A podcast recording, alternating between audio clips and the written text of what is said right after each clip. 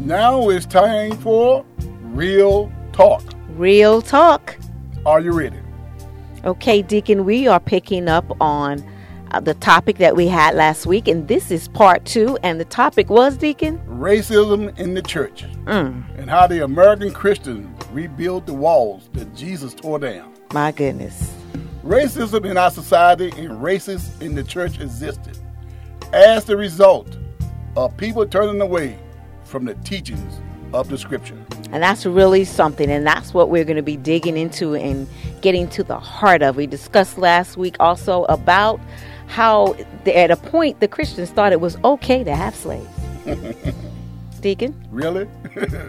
Reconstruction. After the American Civil War and the emancipation of slaves in the United States, many North African American religions group created a missionary church, plants in the South, to connect newly freed African Americans with the African American denomination of the North. By 1870, the church had grown significantly. And then there was the Jim Crow era. Good old Jim Crow. A survey was conducted of African American churchgoers in 1948 that found that 94% of African Americans were a part of predominantly African American congregations. And of the other 6% who were a part of integrated denominations, 99% went to segregated churches. And during this time, African American churches did not focus on critiquing or challenging segregation and racism, but rather focused on the promise of a better life after death. During the civil rights movement, uh, African American churchgoers used their presence in the church to unite people on civil rights issues. This was significant, most successful in the South than in the North. As Southerners' problems of legal segregation were easier to identify and fixed in comparison to the problems in the North, such as emerging ghettos.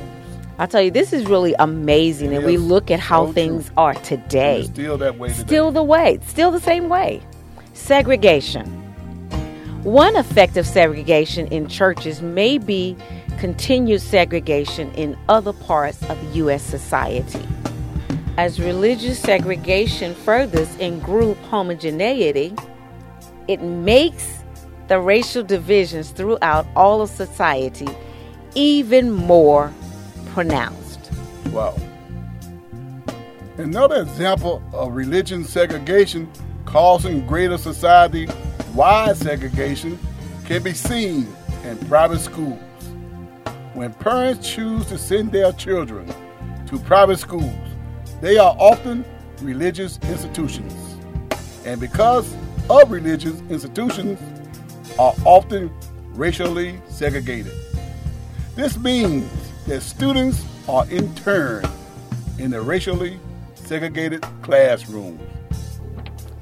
Talking about racism, a 1999 study showed that among churchgoers, those who go to segregated or primarily white churches are more likely to exhibit racist behaviors or to have prejudiced ideas about African Americans. Those who attended integrated churches are about equal in racial attitudes to those who do not attend church at all. But those who attend racially segregated churches are more likely to be both covertly and overly racist than either group. It is difficult to post whether this to- intolerance is caused by attending a segregated church or if those who hold prejudiced views are more likely to seek out a segregated church. A community organization, many have noted that primarily black churches were an integrated part of the civil rights movement and popular ways to dispense information about boycotts and other activist ideals. black churches continue to be important for bonding and community building in African American communities, as well as a place where African Americans are safe and free to grieve about the races they face.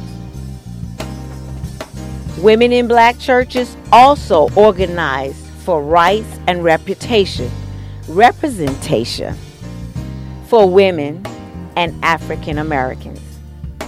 Women's African American church groups fought for women's suffrage, prohibition, and participated in the civil rights movement.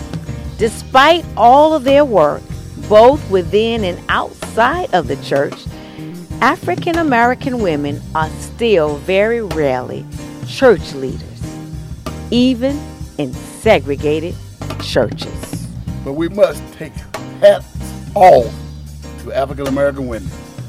Now, that's real talk.